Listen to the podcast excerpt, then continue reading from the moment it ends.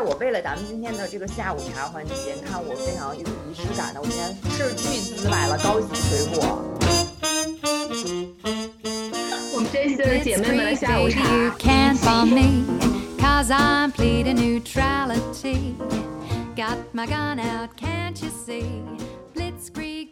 来，我们先随便聊吧，开始聊到哪儿就是哪儿吧。我是我想说，我是有一点紧张的，因为嗯要录了，我首先怕我自己显得非常没有内涵，然后就是个傻子。我感觉录进去，我可能听了我都觉得，嗯，就是就又产生了自我攻击的那部分，就我还挺紧张的。然后我就是一直想说，我是不是要再多看点书啊，组织一下自己的词汇吧，不要显得太无知了。看点书。哎，我其实挺好奇，因为坤就我在社群里面说欢迎大家报名来录这个节目嘛，然后你很积极就报名了，就那一瞬间是什么冲动让你想要来报名？是督促你多读点书吗？好表达的更有内涵一点。没有，就是因为我发现跟大家聊天儿的时候，我我好像也能进行一些思考了，然后也发现自己的一些问题。结果那天发了那个，我其实没什么感，我就想，哎，这挺不错的呀，我也想玩儿一次啊，就是想玩儿，没有没有什么别的想法吧。对我也是玩儿嘛，大家都一起来聊一聊，其实没有机会就聚在一起，只是闲聊也好，或者就是聊一些特定的话题也好，这种机会挺少的。对我来说，就是闲聊就好了，能够把一些欢乐我们自己聊得很开心，或者碰撞出一些东西，那当然是最好的。所以最开始听到丽坤你说那个多读点书，我就觉得特别可爱。你没看我刚才开始之前还在看着书吗？我想，哎，我也看看那些措辞。没有文化的感觉，但是其实我也是个很有内涵的女子嘛。就是好像丽坤还挺在意内涵这一部分的。你觉得我跟妍有内涵吗？这必须是有的呀。太逗了。哎，有发现就是一个担心，就是比如说丽坤在担心说措辞不够好呀，嗯，好像很怕自己没有内涵呀，好像这个这个方向。但其实我。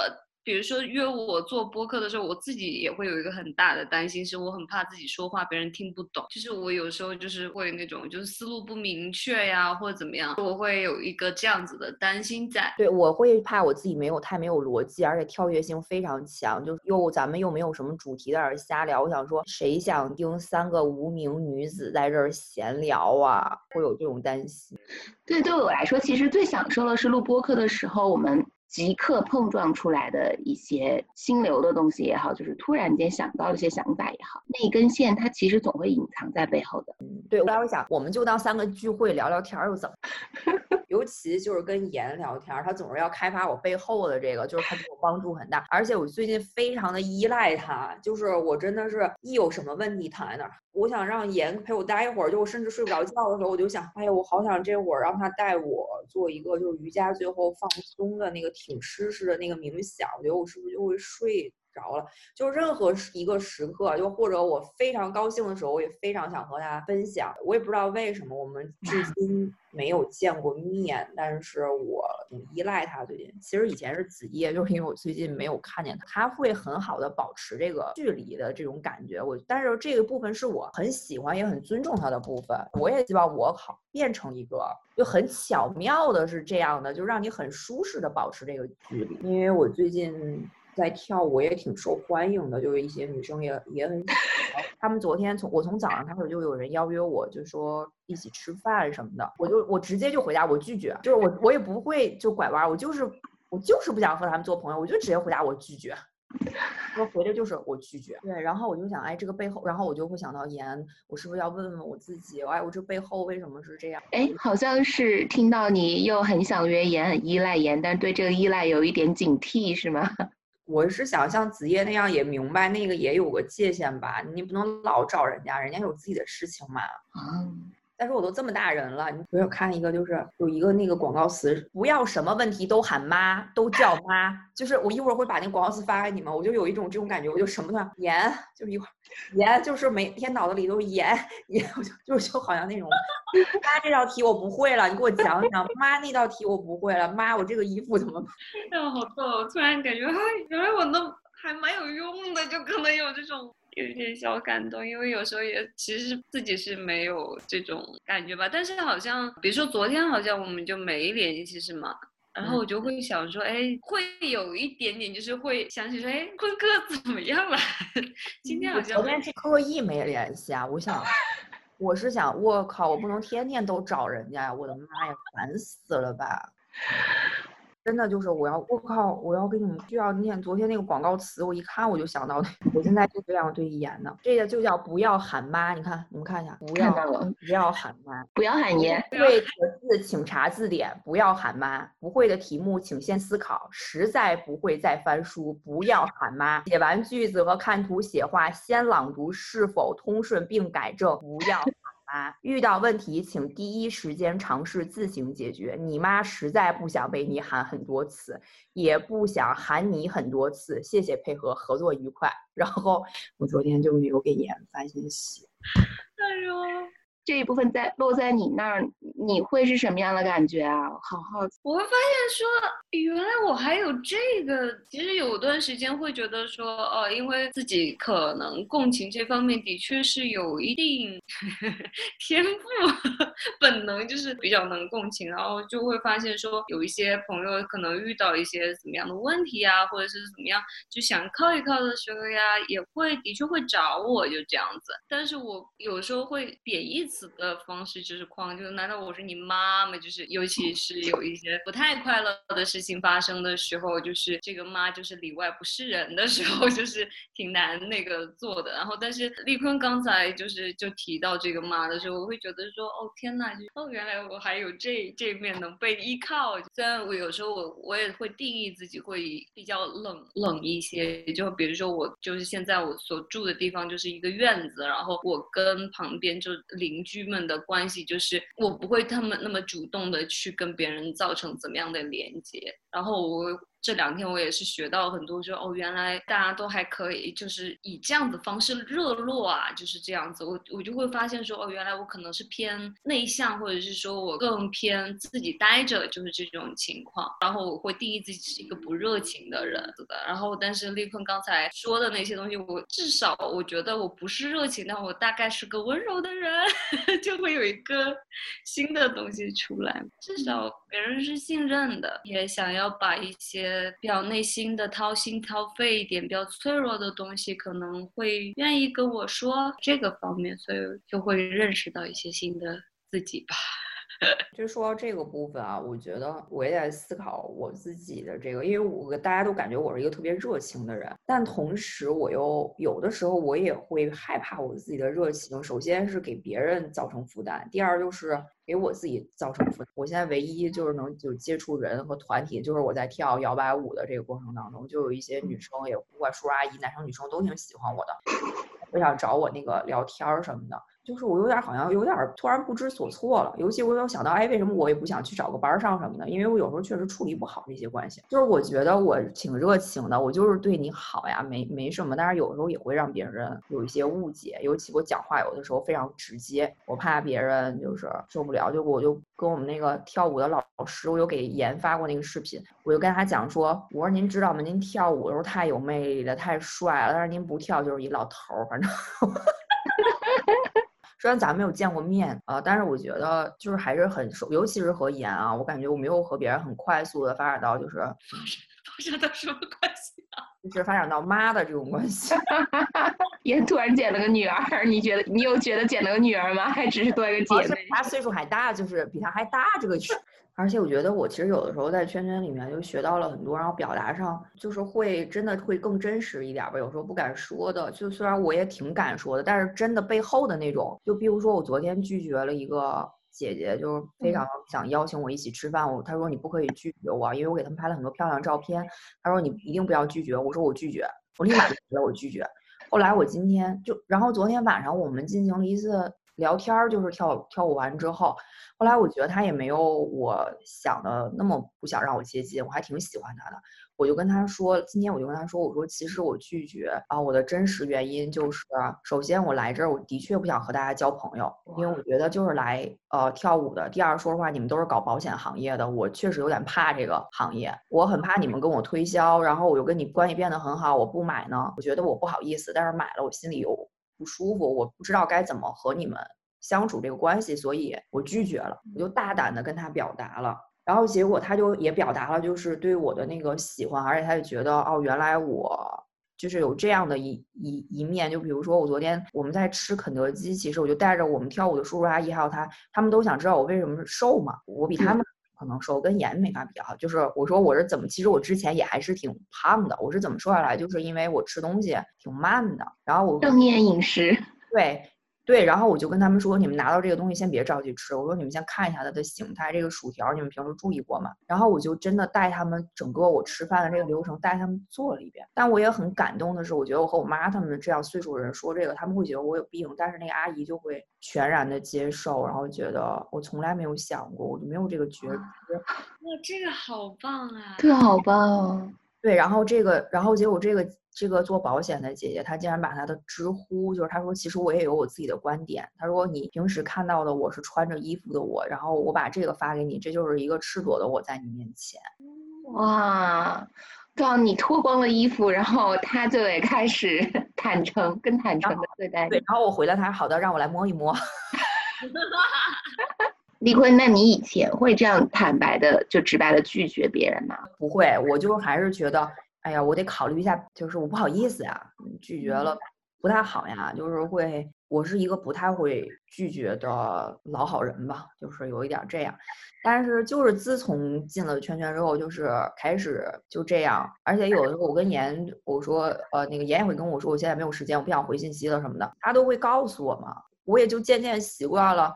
而且也学习到了这种表达方式，还有就是一定要先照顾好自己的这个这个部分，就是还是我也挺挺受益的。然后就是又说到那个番茄二点零的那一次，静书鼓励我去开一个这个，然后大家讨论了一下嘛那次啊对。然后我为什么会就这么亲近我这个摇摆舞的这个？就是当时静书说，其实道都在这个摇摆舞的叔叔阿姨里面了，说你不用去找了，你也不用说做我但，因为当时那天的主题你们也看到了，就是我想给。我自己的项目上做个升级，以及我怎么找到我的，我现在就找不到我那个热情的点嘛。你是想做那个青色组织是吗？就把青色组织在自己的对，然后我也不知道怎么做，但是其实这个摇摆舞团其实它就是一个青色组织，它因为没有啊，什么都没有。然后这个阿姨就已经快六十岁了，我跟你们讲，她非常希望有一更更多的年轻人来跳舞。然后呢，他你说他懂懂什么运营啊？什么视频，人家剪辑，每天都回去。我们跳完舞很晚了，他都还要再剪辑视频，还要跟群里互动，然后去学这些摇摆舞的知识，然后就想怎么把这些人都留住啊？我从他身上就学到了那种真的什么叫感召力啊？你说他懂什么身心灵的什么深层次的沟，他就是真诚的为你好。我就真的很热爱这个，我就是想让你们来，就是想让你们来跳，别的都没有。然后他昨天也跟我说，他其实我中途有一度真的做不下去了。他说我非常的想放弃，他说我又不想把，我也不想让那些天津的老头老太太来跳这些，就跳出广场舞的感觉，因为他觉得这舞还是就很高级的，他想带着年轻人，就想做成北京和上海那样的。其实我们社群里面也有其他。朋友在跳摇摆舞嘛，我我一直都挺想去接触这个领域的。你是怎么开始跳摇摆舞的呀？是 DY 发给我的，说实话，我而且我不认识他，我也没有见过他，甚至在线上我也就是在番茄钟里见过他，还是一片黑，就是他好像就是洗完澡了，他不好意思让人看的那种。不开屏幕。说，我就想说，我跟你说，我是一个画人体的，什么样人体没见过？我什么的，你就让我看一看嘛。然后就没有得逞，没有见过这个人。然后后来有一次，就大家都在那个群里面送宠爱给那什么，就有人会主动管我要啊什么那些的，我就送给 DY 了一份我的吃的。然后就这这这个是 DY 回回给我的一个小礼物贴在。嗯，咱可以看一凑近一点看一下吗？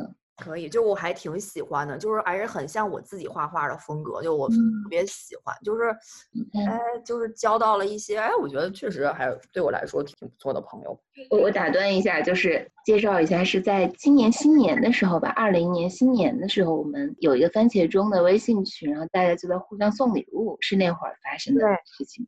是那会儿，那个番茄钟也是，就是因为 circling，然后在社群里面朋友们然后聚到一起，然后有了一个这样子的微信群，大家自发拉的微信群，就怕听众朋友们不知道那是什么。然后对对，当时就是春节的时候，大家突然就是因为各自都在自己的城市自己家，然后就又很想要说，哎呀，想要暖一下，想就是给。城这个城市的哪个谁，然后送个奶茶呀什么的，然后后来我们就开始了一系列的就是这样子互送小礼物呀，互送一个外卖快递呀什么的。当时那天因为我不在，我现在不在我现在那个，然后我不太方便收那些外卖什么。我当时看见你们都在，尤其看妍妍就晒出来，我当时就是那个，哎呀，就是好嫉妒的那个小女孩就跑出来了。呀，我没有收到，他们都收到了，我也好想要这个宠爱，就就是那种感觉，但是我我没有，但是我我愿意给。就我很愿意给，尤其我愿意给别人吃的。我不知道怎么对别人好，其实有的时候就在心灵或者更，我就喜欢，就是想给他吃的，我就是想。我也是，我就是想把我觉得好吃的东西给别人，就是这种感觉。然后就后来迪拜是在群里吧，也不在哪儿，就发那个跳摇摆舞的视频。然后因为之前听播客静书，就是也看大家有什么云蹦迪什么的，对自己的状态其实，嗯，就这段时间并不是特别好，我就想。我我想去找一些东西，就让自己变好，或者我想找一些东西来治愈自己。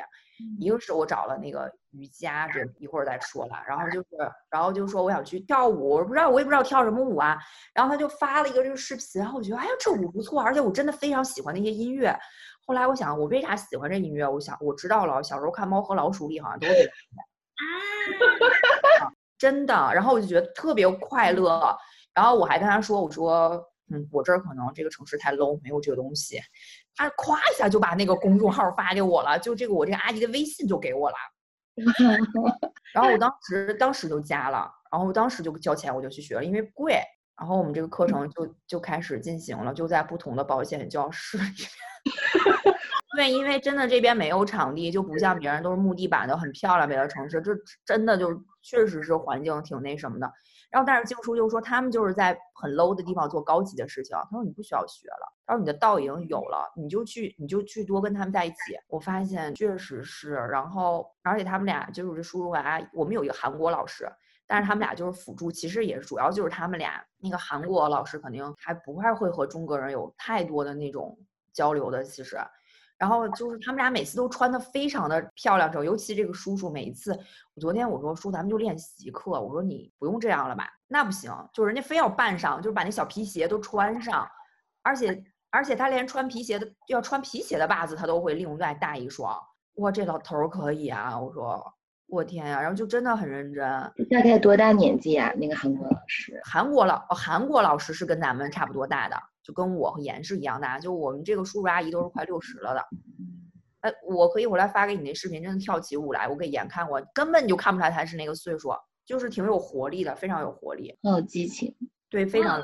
我好像听到了，就比如说丽丽，你对自己，就是比如说，比如说你每一天我们要约着一起练习瑜伽的时候，你早上起来也会洗个洗一个澡啊，然后把自己穿就是穿到位了，然后去做这样子的练习，或者是来视频的时候，你会把自己稍微的导师，至少能。转变一个状态一样，这样好像对你来讲是一个注重这一点。然后你刚才讲到那个舞伴，他会换袜子，然后换成鞋子，就是行头整个再换一个，就是跳舞要有跳舞的样子。那个东西好像在你那儿是不是都一直是很重要的一点？对，我觉得这跟我的成长环境是有关系的，因为我小时候一直跟着我姥姥姥爷。我姥姥是一个，我姥姥已经不在了，我非常非常想她。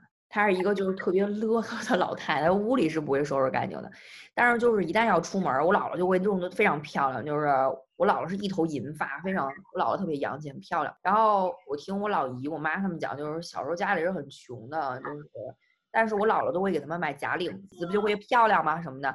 然后我小的时候，我的花裙子就就多，就是我姥姥因为是南方人，叫就江苏人，她每次回去都给我带漂亮的裙子回来的。就出门就是我出门，她就会扎上小辫子，就穿的很漂亮带我出去，都要弄得干干净净、利利索索。就包括我妈，我这几个姨都是这样的，就是一出门就是就是要漂亮，就是要整齐，就是你不能给别人留下你很邋遢的印象。我爸也，我爸也是，就是每个礼拜周末，我爸都在熨衣服，就是我爸的衣服一丝褶都没有。就以至于就别人要穿那种有褶的衣服，我也是受。我也是看想到说，哎，我要见丽坤，好像有点就是换个状态吧。我现在见你，我也紧张，怎么回事？我也是，我刚刚打开视频，我就看见我这一颗大痘痘，然后我想，第一反应就是糟糕，今天没有洗头，然后想完了。话，就是也是想了一下，我说，呃，我我换我换一个状态吧。今天很好，今天很，而且我就觉得今天这时间也刚刚好。我真的最近一直都睡得不好，但是我昨天晚上睡得非常的好啊，一觉就早上快十点了，然后我就呃现在状态，然后一睡不好，食欲也不好。今天我也就吃了些东西的，就感觉状态非常好。但后来我就是我虽然一想我没洗头，但我觉得这还不错，可能也看不出来没没有看出来，就是很油的那种。就是有有一点理解了，你说那个在 Circle 的视频里面，最开始不整洁的东西你是不想露出来的，然后后来慢慢慢慢的可以再露出来一点点。对，对于我来说，我反而在 Circle 里面有个很大的收获，就是我可以蓬头垢面的出镜，然后后来在 Circle 上面有些时候就想要乱七八糟的坐着，我现在 Circle 都不化妆。我以前都要化妆的，而现在都是素颜。圈圈的时候我也不化妆，我从第一次也没有化过妆，但是就会洗整整齐，就是头发就是不油腻，就整齐。SOHO 里的时候，我有时候也是穿什么睡衣啊，就是也是让我就是可以那个松弛下来，但是一定要整齐，就干净就好。今天我也没有什么化什么妆，就特别那什么地步。你那整齐，我觉得也因人而异了，对吧？就不能邋遢是吧？对，就不要那个特别邋遢，那个看着就确实是我有点不能接受。那他会怎么样？可能有的人他觉得邋遢，他也看不出来啊。那我很多朋友他就觉得就这样挺好的呀，那那自己舒服就行了呗。刚看见丽丽终于在吃你的下午茶了，吃了一个水果，对，高级下午茶。我我给你们讲讲番茄二点零那天，我其实收获还是挺大的。离婚使劲往主题上 Q，我怕我老给自己带偏了。没有，我们这收听量没多大，观众就喜欢都是熟人，他就喜欢闲聊。你真以为我们这个成千上万的播放量呢？那没准儿啊，这仨人咔咔火了，然后每期都得做节目，还得被邀约，那你说这也说不准。怎么为了未来的火了？你先说说番茄二点零是啥？体验怎么样？当时那天我一打开就是这几块料行吗？就是那种感觉。开始的时候怀疑自己这块料有我我我是不是有内涵，或者我有没有？然后一打开，完了就一直看料行？对，这几块料行吗？我当时就想，完全因为我当时想我找点有经验、理性方面的东西。就完全没有，但是最后就是在聊的过程当中，大家也在看到我背后的这些需求和需要。然后当时静书就说：“如果是你热情的状态下，你是会怎么给别人分享东西？”然后我就展示了一下，然后就是他说：“你的热情本来就在，就是你为什么要去找？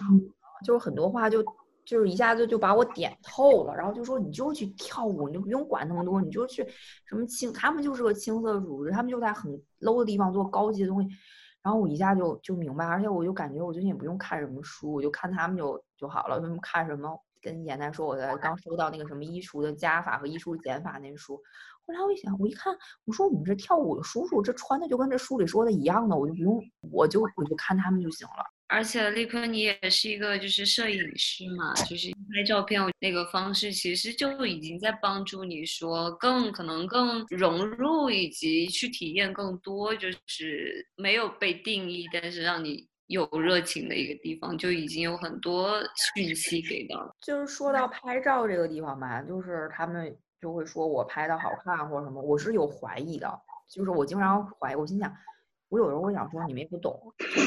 好不看不好看，你们觉得比手机拍的好点，就是就是好看。其实我我又想说子夜，我又觉得他拍的照片我很喜欢，就他是有很有，我觉得他对照片是非常有思考，并且有表达的。我在我拍照这部分呢，嗯，他们就老说，哎，你看这人家这技术多好呀，拍。我说其实我真的没有什么技术，有的时候我甚至就是用自动挡在拍，因为有时候太快了，我没有办法就是一直在顾的我在调这个参数那个参数，我也不想调了。我觉得最主要就是在那一刻，我是想用这种方式在和人交流的，就和跳舞你在做表达，用这个舞蹈的肢体语言去表达一样，我也是在和他们做交流，包括拍这个吃的。就是但凡要不是我特别喜欢、特别有感觉，我可不想拍，就是那种感觉。拍有一些人，我也有时候会觉得这人太丑了，我真的不想拍。拍完还不够我修的功夫呢。后来就这事对我也有一定的影响了。有一些女生她找过我来拍照，甚至有从海南还有从唐山过来的女生，就有的长得也不长在我的审美线上。然后我心里一开始有抵触，后来再到我也不太喜欢给陌生人拍照。我觉得一个是他们会在我面前紧张，我也会在聊就是过程当中先跟他们聊天儿啊。我想建立就是首先我们也得同频嘛。我也发现很多人是非常可爱的，确实不能拿那个就是说美呀丑，我就把别人就是锁死了，就我就不想和人家来往了的那种。我也发现就是他们还挺可爱的。就是我在跳舞过程当中，我说我不想和他们做朋友，但是通过拍照，有的时候我会发现，哦，这女生真的挺可爱的呀。就是，然后他们会问我怎么摆，我从来也不给别人摆姿势，我说你就自然的展现你自己就好了。如果你这一刻想愣愣的站着，那你就站着就好了，我就能，你就就把它交给我就好了。而且我很烦我在拍照的时候，别人跟我讲说，哎，我长得不好看，我眼睛太小，我皱纹太多，我脸太大，我的腿太粗，我我这这全是不好的地方。我就很烦，我说你们找我拍照不要跟我讲这些，我说我就会很严肃跟他说，我说你别一句都不要，我说不要跟我讲这些，在我面前尽情的展现美就行了。我说你剩下的交给我，这些都不是问题。我说而且你非常美。然后就这个过程当中，我觉得我靠，我好治，我觉得我也治愈我自己啊。而且我最近也确实在跳舞过程中拍照，我又找回了一点自己的自信吧。有的时候我也会觉得我这不行那不行，就我自我否定很多的嘛，你们也知道。对，对，但是最近我都还。我也挺美的，我化完妆还会给颜发个信息，美，觉得自己特别美，然后嘚瑟一下发给他。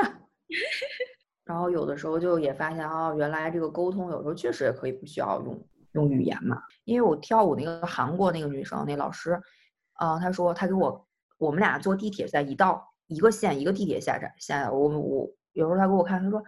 你看，这是我去哪个国家哪个国家跳舞，然后他说这是我在日本看他们的摇摆舞。我说你会说日语吗？他说不需要讲，就他就他中文也不是很好，他就说不需要讲话。哦，那一刻我明白，对，这真正这也就是个一种交流，你不需要讲话，去了就跳，什么都在舞场上见就行了。我不需要不需要不需要讲话，我就觉得啊，我就我就在这拍照拍你们，我也不需要讲话，也是在做交流和表达，就是。慢慢的，好像感感知和感官的这种感受的东西，就才圈圈以后就越来的越被打开和放大了。然后就是我以前也是好像在这个我的小圈子里，但是我不断的在扩大这个圈儿，扩大这个圈儿，扩大的感觉，就是这个感这个过程让我挺享受、挺爽的，并且我自己觉知到了我的这些变化，也也很爽。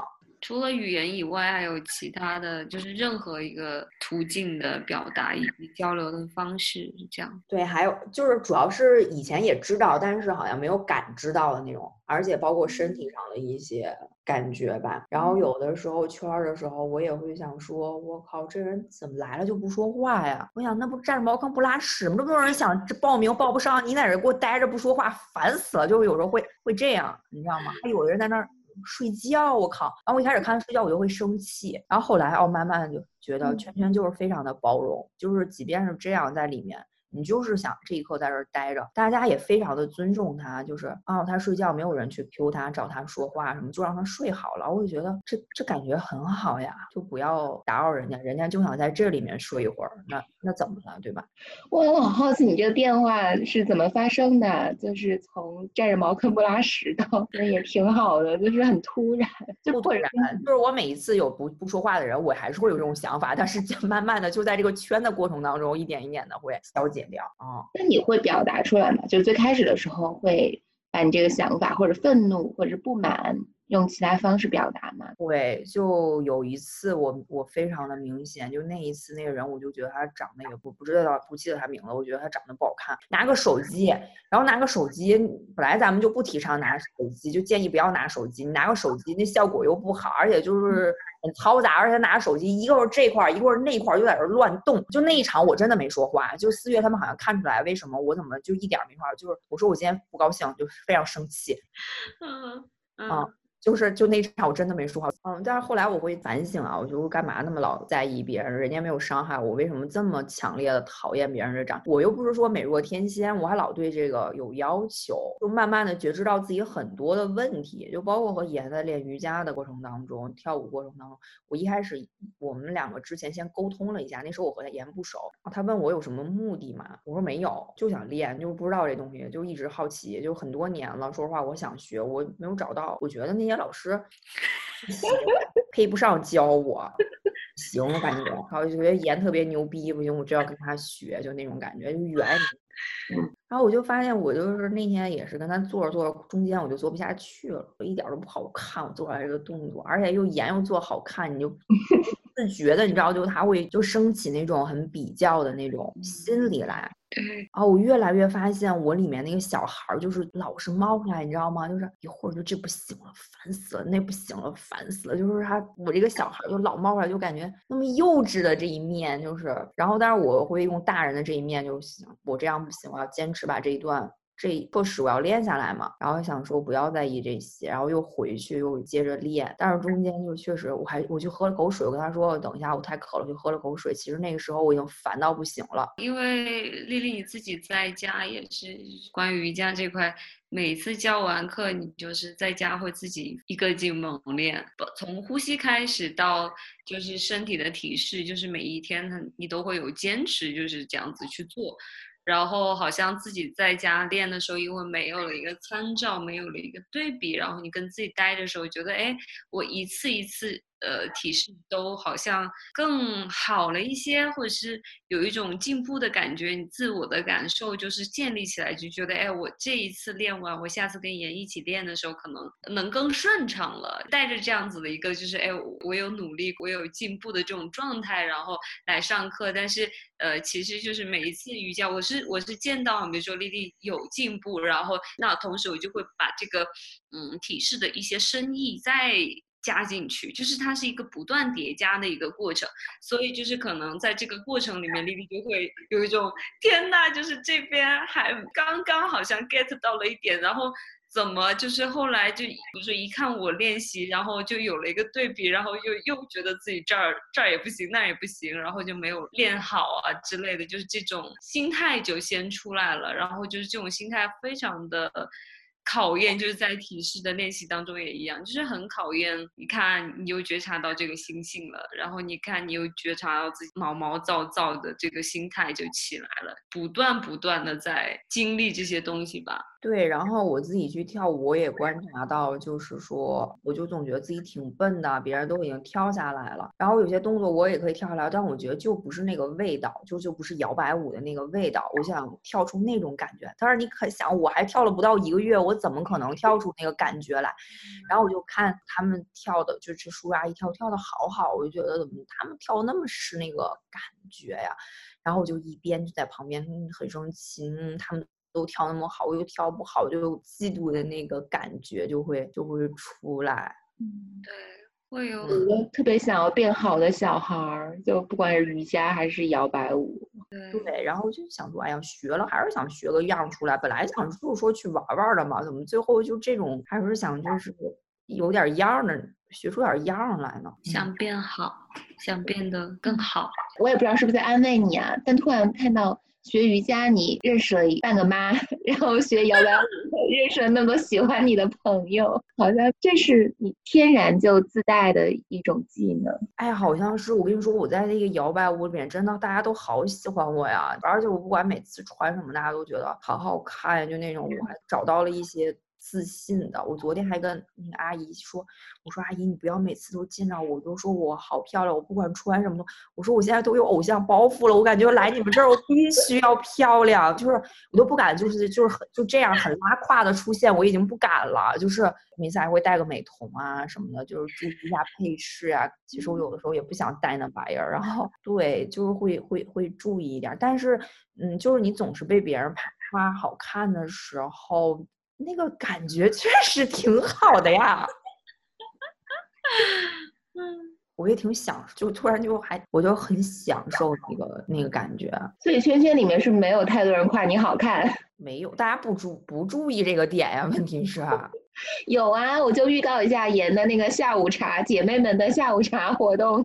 他自己想搞一个新活动也不是我这人心里很明白，我又不是说长得多么美的不可方物，就是看着顺眼点，不是太丑，某还得说是某个角度，也不是说三百六十五度无死角的那种。但是你说我跟那叔叔阿姨比，我感觉还是可以。不是得分跟谁比吗？那看坐坐标是。好像很久没有在 circle 里面看到李坤了。因为最近睡得不好嘛，睡得不好就太困，就整个人都难受，就是不太想。我好像不像，就是第一次我接到演的时候，我也说这人状态不好还来，就别你躺着去就行了，你别来参加了。就是，就那天好像刚好是我们见面那一天是。我刚好来例假，然后第一天就是一副死态，就是这样子，特别难受。但是好像那个时候就是就是特别想要去这样欲求吧，就是想要去圈圈躺一躺，就是这种感觉。然后结果就是真的躺下了，啊，躺下我还又哭了，就是那种，然后丽丽一脸懵，说这是什么玩意儿？对我当时也是刚参加，我就觉得，哎呦，这些人怎么回事？都不正常，我的天呐，不正常。后来我就一点点的，就是就观察自己的这一部分的变化，而且也就看别人的这种情绪的流动吧。嗯，就是也在慢慢的学习，然后跟别人的表达上，我确实也觉得我有所进步。你的草莓好好吃的样子，我也想说，草莓好好吃。呀，可惜你们还没有我坐在一起啊，那不就是可以一起吃吗？有机会的，肯定可以的。我就是为了今天下午这个下午茶，真的特意去买的。我觉得要有一些仪式感，然后进入这个状态。好了，我有有机会跟你们分享我这个宗教的，就为什么会走到这一步吧。哦，为什么会走今天这一步？我小的时候，我根本就不爱学习，然后我爸总说我你不怎么老想着天上掉馅儿饼，就出那个你会你会的题啊。但是我每次自己都会押题押准，就以至于别的班同学都来找我说，哎，你觉得一会儿历史考什么题啊？真的，我天！而且我学习又不好，我初中升高中，我爸和我妈都担心我高中考不上，结果我还考得不错。等到高中考大学，他们可没想到我能上一这么好的大学，就是觉得我学习不好，让我去学医美术，赶紧有个出路那种。但是我从小就喜欢画画，我爸不让我学，他觉得国家是以经济建设为中心的，妈的，人都没有钱吃饭，看什么画有什么用啊？他说。没有用学这种东西，然后呢，就觉得我学习不好，太差了，赶紧以后能有个出路。他就觉得我能考一个什么省内的那种师范，就已经高兴的要死了。结果没想到我考上了这么好的大学，而且我当时有一个有一科考了全国第一，所以加了二十分。不过我考试的那一段时间，我我其实说起来有点悬啊，但是我想分享这一部分。我每天都跑到我最喜欢的，就是我考上了这个大学门口去，我说我就想上这个大学，我就想上你，就想上这个大学。我每天都祷告，就是那种，因为那时候我也在基督教。我想去拿一个吃的，我听得到，好吗？而且我每天就是那时候我已经拿了，我拿了中央美术学院的那个专业课的证了之后，我爸都不相信，我爸打了三遍电话问老师，就说这是我们家孩子吗？这可能吗？哇！他就说不可能，不是我们家孩子。当时我在河北省参加联考，在石家庄呢。然后爸就说，还给我打电话说你考上美院了。然后当时我一开始也就拿了美院的证了。我当时考了五个学校，只拿了这一个学校的证。然后我也觉得有点不可思议，也挺震惊的。然后就开始了，但是又回去开始了一段非常痛苦的学文化课，因为我学学习不好嘛。那考中央美院，你你专业课过了，如果你文化课没过，你非太可惜了。你我第二年我也不敢保证我还可以再考拿上这个专业证。当时还剩五十天了，就要高考了，我什么都不会，真的。我当时我我非常我可以非常清晰的。也有点觉得非常不好意思，告诉你们，我一模只考了二百零九分，我什么都不会。但是就剩下五十天，我就跟疯了一样学习。我跟你说，我每天真的是要祷告一下子，就真的我就是我要我要上那个学校，然后我就要好好学习。而且那段时间我像疯了一样，你知道那些书，我就这样高高的摆在我的桌子上，我每天都在看书。就是而且那一刻我好像已经爱上了学习。当时我就想，如果要有这个精神，我早就上清华北大了。我我每天就坐在那儿，我的房间就把门一关，我就开始就就像现在这种。声音的就在这说话讲。讲话就是讲书里的这些东西，就好像对面坐了一个人，我在给他讲，特别的爱学。我觉得这些东西都太有意思了，就一个劲儿一个劲儿的狂学，你知道吗？哇，是我没听过的，我觉得太有意思了。嗯，而且因为我当时一模成绩太差了，我真的很怕我自己考不上，我压力非常的大，以至于都到现在偶尔我都会梦到我没有考上啊什么那种，给我带来的压力是非常的大的。我也非常，因为他也想上这个大学了，我也很怕错过他，太努力了那段时间就。早上那时候，就我最后也不上学了，我就自己在家背书。以前上课就是睡觉，下课撒尿，一问是啥啥也不知道那种。有那么多顺口溜，所以我突然想起有一次，就是上次在圈圈里，你好像说你做梦梦到了考试。还是什么，然后就说有点难过。对，然后就就那段时间给我的压力也挺大，但是后来也也考上这个学校了，我就感觉也也就是非常感恩吧。这是我生命当中感觉确实是我的一个高光时刻了，在这个氛围里面也确实是不太一样。所以你在人生后来的历程里面，有没有会觉得说祷告有效？嗯，会给自己一个什么样的东西？就信念吗？我觉得就是你强烈的想要吧，后来就没有奏效果了。就是也不是，我觉得是你已经不再单纯了，你想东西太多了。那时候真的什么都没有，就想要这个，太想要了，就非常想要。但是我觉得那个就是跟跟咱们现在冥想其实是一样的，就是我感觉我已经跟那个信号对接上了，现在就。对不上了那种感啊，就是在这狂发自己发射信号，那边是频率不对，接收不到了，也是自己不对了。我有思考过这个问题，我真的有思考过，为什么那时候就是，但是那时候我确实也在基督教里面，但我不太懂那些，当时小不太懂那些宗教嘛。你你们想听这部分吗？就是我怎么就是对这些东西都其实挺感兴趣的。为其实我觉得，但凡那什么，要不然也不会走到圈圈里面。神棍之旅吧，你这是？我绝对是一个神棍之旅，以至于我们家里人都觉得他们。是我们，我是我们家的怪胎。哦，你们家其他人都不是基督教徒？没有，没有，我们家没有任何的信仰，而且是坚定的共产主义者。就尤其我，我当时知道基督教时，我可高兴了，跟我姥姥姥爷说，跟我爸我妈说，我爸差点给我打腿打断，说你天天不知道在搞什么，这孩子。就是我有一个上出去学画画，当时就十七岁，然后我有一个师兄已经考上了，考上了美院了。他到回来看我们的老师，他就问我说，你你去过教堂吗？我当时就说，哇，这没去过，这不电视剧里的嘛？哇，这还有这种地方？真的有这种地方吗？当时我也没见过什么世面嘛，就觉得，然后结果他就说带我去，然后我就去了。我从小就问自己一个问题，我很小的时候就经常问我自己，到底我是谁？我从哪儿来的？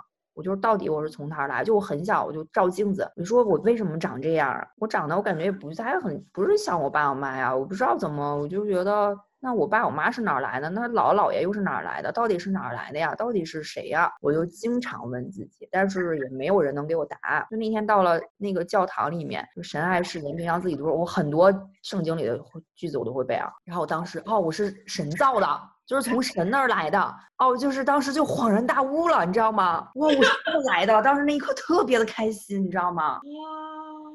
然后我说那个盐，我说以为你是就是从圣经里来的句子，我是盐，我要做世上的盐，我要做世上的光嘛。对，嗯。后来我就一直都在教会里待着，后来我就老觉得，哎，我感觉这不是我想要的，而且觉得怎么神的爱那么狭隘啊，又不接受同性恋，又不接受什么同居的，大学生不都最后都同居吗？那你这时候都别来了，你爱谁呀？你这谁都不爱，我感觉，哎，我就觉得太扯了。不对，这不是我想要的东西，然后我就慢慢的远离他们，而且就是有的他也不接受别的宗教嘛，就以至于我很多年我都觉得只有这个东西是对的，什么佛教、道教我从来都不接触，巨排斥，我觉得这些才是迷信、神叨叨的东西，我可不敢不能接触，就是他心里无形当中会给你造成就有这些影响，我完全也不接触这些东西。后来我就有一档节目叫国学堂，就是梁冬主持的，嗯。哦，我当时就讲《黄帝内经》，我就觉得哇，中国文化怎么这么这么牛逼啊？好像这个是我就道法自然，就是顺应自然的这种东西。我当时，然后就什么就讲为什么咱们说买东西不说买南北，就这些东西，我就觉得太有意思了。是哦。为什么？为什么？我不知道。因为东和西就是那个，就是买呃东方金，我忘了，反正就是就是金和木。然后那你那个西北就是什么呃火呀、风啊、水，就这种东西你买不回来，你怎么买买火买水？就是他买东西不说，咱们从来都是买东西。它是一个有形状的。它是其实这样的，都是也是有背后的东西，包括每一个那文字的这些东西，它都是有背后的那些原理的，就不是瞎瞎整出来的。嗯啊，而且咱们就是就等于说真的是百姓日用而不知吧，就是说这个筷子，中国人为什么要用筷子？它也是一个连接天地人三才，就是哇，这里面全是智慧。我天哪，我刚才那个听呆了。你说筷子，天地人，对，它是一个三才，它是一个结构在里面的。你们就大家都已经忽略了这块。就很多人都是不知道的，然后我就觉得太有意思。你哪天跟我们专门讲讲吧，讲讲这这些国学的东西，好好玩啊！